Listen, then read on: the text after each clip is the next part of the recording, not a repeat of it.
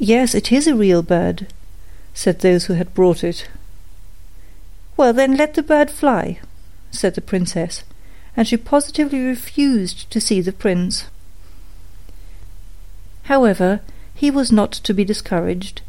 He daubed his face over brown and black, pulled his cap over his ears, and knocked at the door. Good day to my lord the emperor, said he. Can I have employment at the palace? Why, yes, said the emperor.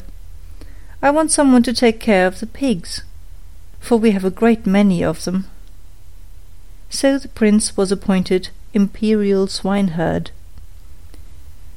He had a dirty little room close by the pigsty, and there he sat the whole day and worked. By the evening he had made a pretty little kitchen pot. Little bells were hung all around it, and when the pot was boiling, these bells tinkled in the most charming manner, and played the old melody Ach, du lieber Augustin, alles ist weg, weg, weg, which translates as Ah, dear Augustine, all is gone, gone, gone.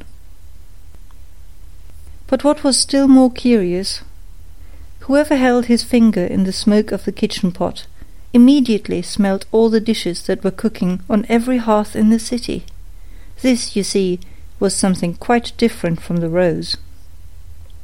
Now the princess happened to walk that way, and when she heard the tune she stood quite still, and seemed pleased, for she could play Lieber Augustin. It was the only piece she knew, and she played it with one finger. Why, there is my piece, said the princess. That swineherd must certainly have been well educated. Go in and ask him the price of the instrument. So one of the court ladies must run in. However, she drew on wooden slippers first.